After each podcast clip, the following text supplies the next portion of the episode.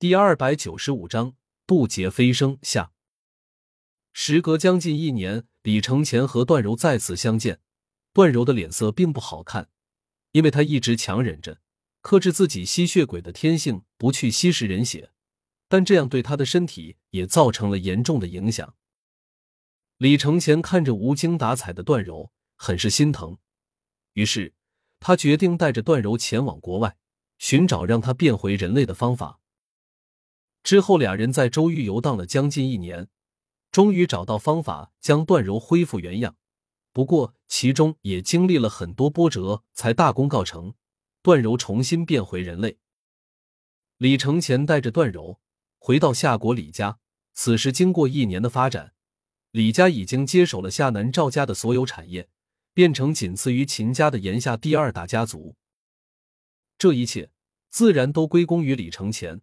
而之前叛逃出李家的李正明和那些少壮派，此时已经被逼得走投无路，倾家荡产。有些人还厚着脸皮跑回李家，希望能够重新回归家族，但他们都被李承前无情的拒绝。大约又过了半年时间，王源带着婵儿回到李家，他们都完成了李承前交给他们的任务，突破了筑基期，所以才敢从洞府出来和李承前见面。现在师尊的七魄已经聚齐，就剩下三魂还没有回来。李承前将李家事情安排妥当之后，动身去找安妮。经过李家网络的打探，这个令人不省心的女人又在外面干起她的老本行——盗窃。得到消息后，李承前心里一阵无语。看来这个安妮打定主意要当一辈子盗贼。李承前虽然无权干涉安妮的人生。但现在他必须把安妮带回李家，将师尊复活。之后，安妮愿意干什么，他再也不会管了。李承前飞到国外找到安妮，本以为安妮会剧烈反抗，没想到她竟然十分平静的同意了李承前的要求，这令李承前感到非常疑惑。后来，李承前才知道，原来安妮这丫头又东窗事发了。这次一口气惹了周玉五个大佬，他们联手一起追捕他。安妮已经走投无路，结果正好李承前来找他，他灵机一动，便随着李承前返回夏国。而那些国外大佬已经听说了李承前的厉害，不敢轻举妄动，只得眼睁睁的看着安妮逃回了国内。师尊的三魂七魄已经聚齐，李承前立即布置聚魂大阵。然后让所有师尊的化身都坐在法阵之内，随着李承前念动咒语，所有人的表情都变得迷离起来。随后，大阵放出万丈金光，从这八个女人体内将吴妙仙子的三魂七魄一一抽出。李承前一脸紧张的看着那三魂七魄在法阵上空缓缓汇聚成一个人形，正是李承前朝思暮想的师尊吴妙仙子。师尊，你终于复活了。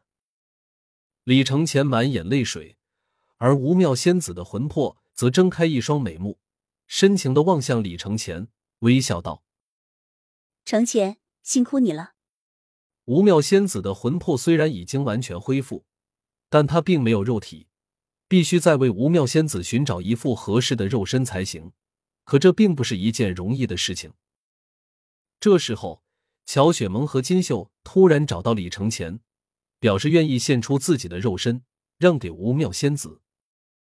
李承前非常惊讶，说道：“此事非同小可，你们一定要考虑清楚，因为一旦你献出肉身，你的魂魄就无家可归，你将变成孤魂野鬼。”乔雪萌和金秀沉思片刻，最后还是点点头，说道：“我现在已经知道，你心里最深爱的人依然还是你的师尊，而不是我。”虽然我心有不甘，但我知道你不会回心转意，而我现在已经离不开你。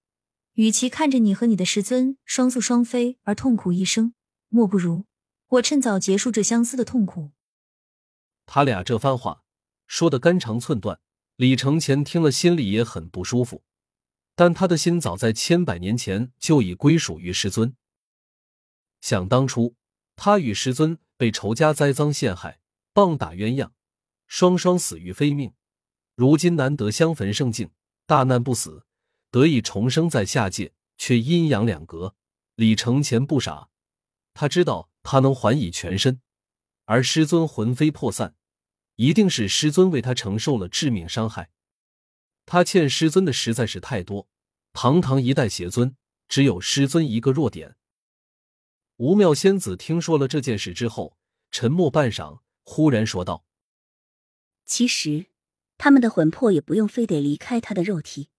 我已恢复完全的魂魄，可以聚合多重魂格，和他们共享一副肉体。如果他们愿意的话。”李承前愣了一下，吴妙仙子说的不错。如果他们的魂魄共同使用一具肉体，这样乔雪萌和金秀的魂魄就不用在外面飘荡了。金秀给了你灵海，肉体已经急剧老化，再加上我的灵魂抽离之后，他的寿命恐怕即将燃尽。我们仨人只能寄宿于乔雪萌的身体。我其他魂魄依附的化身，都有了我的灵海滋润，只要他们愿意同王源等人一同潜心修炼，都有机会得到成仙。这件事只看个人意愿和造化了。李承前大喜过望。立即将这件事情告诉乔雪萌他们，并征求他们的意见。乔雪萌和金秀想都没想，立即同意了。对于他们来说，这或许是最好的一种选择。而对于其他女人，若是没有修仙的意愿，只想做一个普通人，李承前也不想隐瞒。他给他们施展了令人失忆的法术，抹去关于他的记忆，从此两两相忘于江湖。只暗自让李家人多多照顾他们。吴妙仙子和金秀的灵魂被李承前种入乔雪萌的身体里，经过了一年的磨合，他们现在已经可以和谐共处，共同适用一具肉身了。而且仨人的魂魄渐渐有互相融合的趋势，搞得李承前已经分不清他面对的到底是乔雪萌、金秀还是吴妙仙子。不过。这些对于李承前来说都无所谓，师尊就是师尊，无论变成什么样子，她都是李承前最爱的女人。